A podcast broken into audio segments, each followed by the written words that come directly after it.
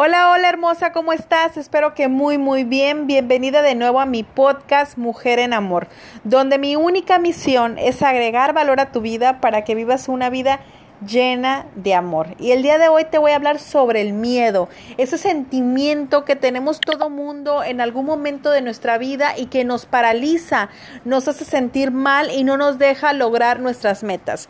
Tenemos muchísimos miedos durante toda la vida, pero hay tres grandes miedos que nos limitan muchísimo más. Y hoy te voy a hablar de ellos y te voy a dar como eh, ejercicios prácticos para que puedas vencerlos y entonces puedas lograr todo lo que tú deseas. El primer miedo es el miedo a hablar con la verdad. Desde chiquitas nos han enseñado a callar, a ver, oír y callar, o que no está bien lo que decimos, o que a veces es una tontería, que nos dicen algo así como, shh, cállese niña, eso que está diciendo no está bien. O en ese momento estamos hablando los grandes y ahorita los niños se callan. Entonces parece una cosa como muy simple, pero en realidad es algo muy importante porque entonces nuestra mente va creyendo que no está bien hablar con la verdad, que hay que callar, hay que no hay que decir lo que sentimos, lo que pensamos o lo que realmente nos está pasando por miedo a que la gente nos juzgue, a que nos calle, a que se burle. Y entonces eso nos crea una desconexión de nosotras mismas y una desconexión con las otras personas porque no logramos llegar a un nivel más profundo, nos quedamos como eh, en un nivel muy superficial y entonces no podemos conectar. Porque si tú te pones a, pensar, si te pones a recordar mm, en un momento que haya sido muy bueno en tu vida, que haya sido muy lindo, que te la hayas pasado muy bien con una persona, tuviste que ser realmente honesta. Tuviste que decir lo que pensabas, lo que sentías, lo que deseabas de corazón.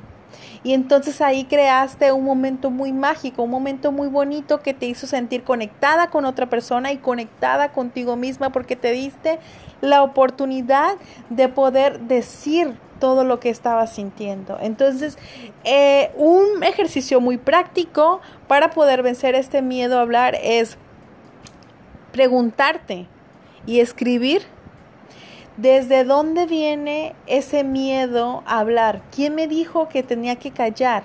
¿En qué áreas de mi vida no estoy siendo totalmente honesta? Haz una lista con en qué áreas o con qué personas o en qué situaciones no estoy siendo honesta.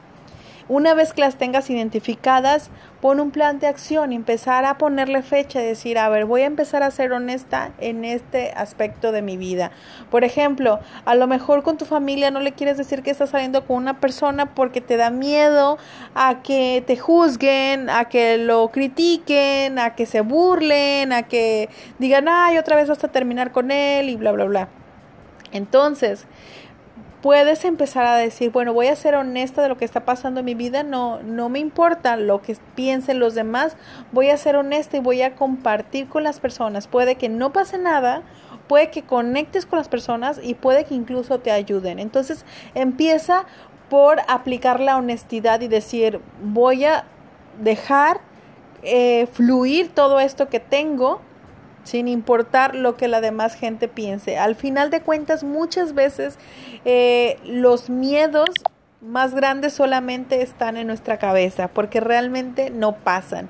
Así me decía eh, uno de mis maestros de coaching, me decía, los miedos más grandes solamente están en tu cabeza y nunca pasan. Entonces quédate con esa idea de primero voy a vencer este miedo de hablar con la verdad y voy a empezar a ser honesta. Voy a identificar, identificar en qué áreas o con qué personas no estoy siendo honesta y le voy a poner fecha cuando voy a empezar. Y no lo pases como al siguiente mes, empieza desde el día de mañana. Desde el día de mañana empieza a ser honesta en pequeñas áreas de tu vida poco a poco y vas a ver que vas a empezar a conectar más con las personas y te vas a sentir mucho más libre. El segundo miedo es el miedo a sentir. Tenemos tanto miedo a sentir que incluso cuando nos, empieza, nos empezamos como a enfermar un poquitito, algo te duele, corremos a la farmacia porque no queremos sentir ese dolor. Si alguien nos hace daño, corremos porque no queremos eh, enfrentar ese dolor y no quieres decir que te aguantes todos los dolores.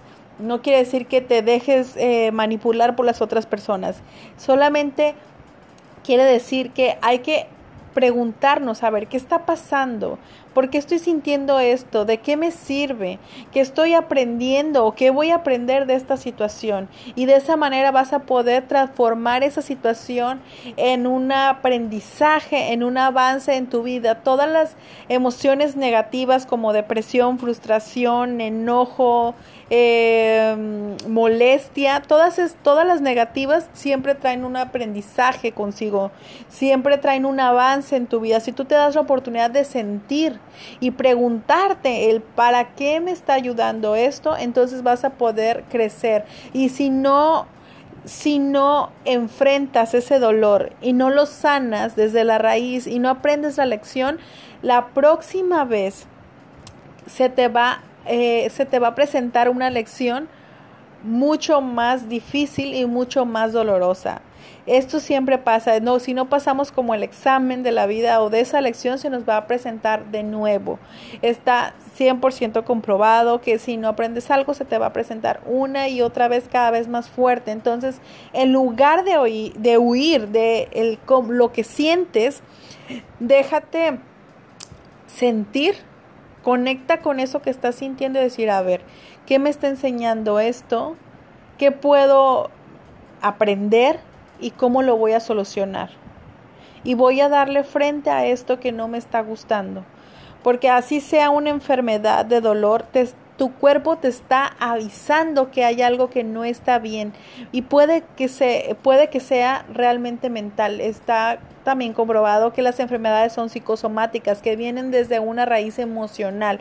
Entonces, una pastilla no va a curar totalmente la enfermedad, solamente nos va a adormecer, nos va a como entumecer así como cuando queremos también tomar para olvidar, este, evadir con películas eh, chistosas, aunque estemos muriéndonos de dolor y de tristeza en el fondo, para evadir.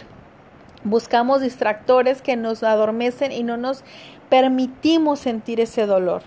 Y no es que te pongas a disfrutar tu dolor como un placer, wow, maravilloso, sino que te pongas a conectar con ese dolor y te, eh, te preguntes cómo lo vas a solucionar para que la próxima vez no se te vuelva a presentar. Eso es muy, muy importante.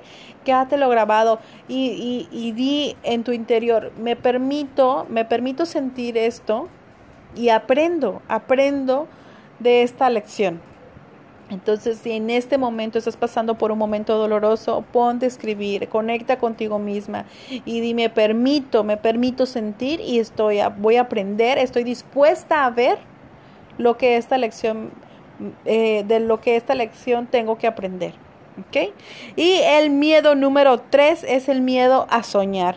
Parece chistoso, pero tenemos miedo a pensar en grande, tenemos miedo a, a, ser ambiciosas, incluso en América Latina está como muy mal visto el que una persona sea ambiciosa, es como que ya vas a empezar con tus, con tus aires de grandeza o con tus sueños, eso nunca te va a pasar, tú nunca vas a encontrar una pareja así, nunca vas a ser millonaria, nunca vas a ser actriz o nunca vas a hacer lo que tanto quieres porque eso es un, eso solamente le pasa a la gente rica, eso siempre, solamente le pasa a la gente con suerte y entonces tenemos tanto miedo a fracasar, tanto miedo a no poder, tanto miedo a, a como a equivocarnos que preferimos quedarnos en nuestra zona de confort y tener sueños pequeñitos, es decir, simplemente me pongo una meta pequeña, eh, aspiro a una relación más o menos, a un trabajo más o menos, a una casa más o menos, a un carro más o menos, vivimos en el más o menos, o sea, como ni tan tan mal ni tan tan bien. Y esto es solamente por el miedo a fracasar.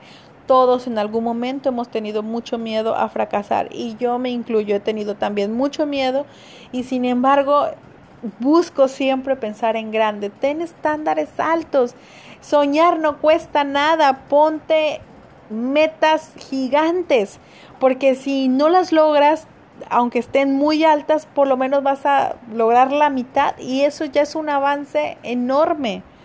Hay cosas que de verdad, si tú de verdad las sueñas, las anhelas con el corazón, se te dan. Está comprobado, de verdad. Yo eh, a veces he como he soñado con cosas que a veces siento que pueden ser como mentiras, inalcanzables y al final se me dan y digo, wow.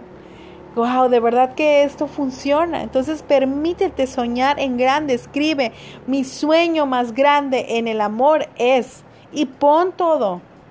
Escribe todo lo que tú deseas. Mi sueño más grande en el trabajo es, y escribe ese sueño. No importa lo grande que sea o lo fantástico que parezca, escríbelo, te lo mereces y puedes lograrlo. Y también pon todas las áreas de tu vida, en todas las que tú quieras, pon mi sueño más grande es porque tú tienes toda la capacidad el, de lograrlo, el universo y Dios va a conspirar para que tú puedas alcanzarlo.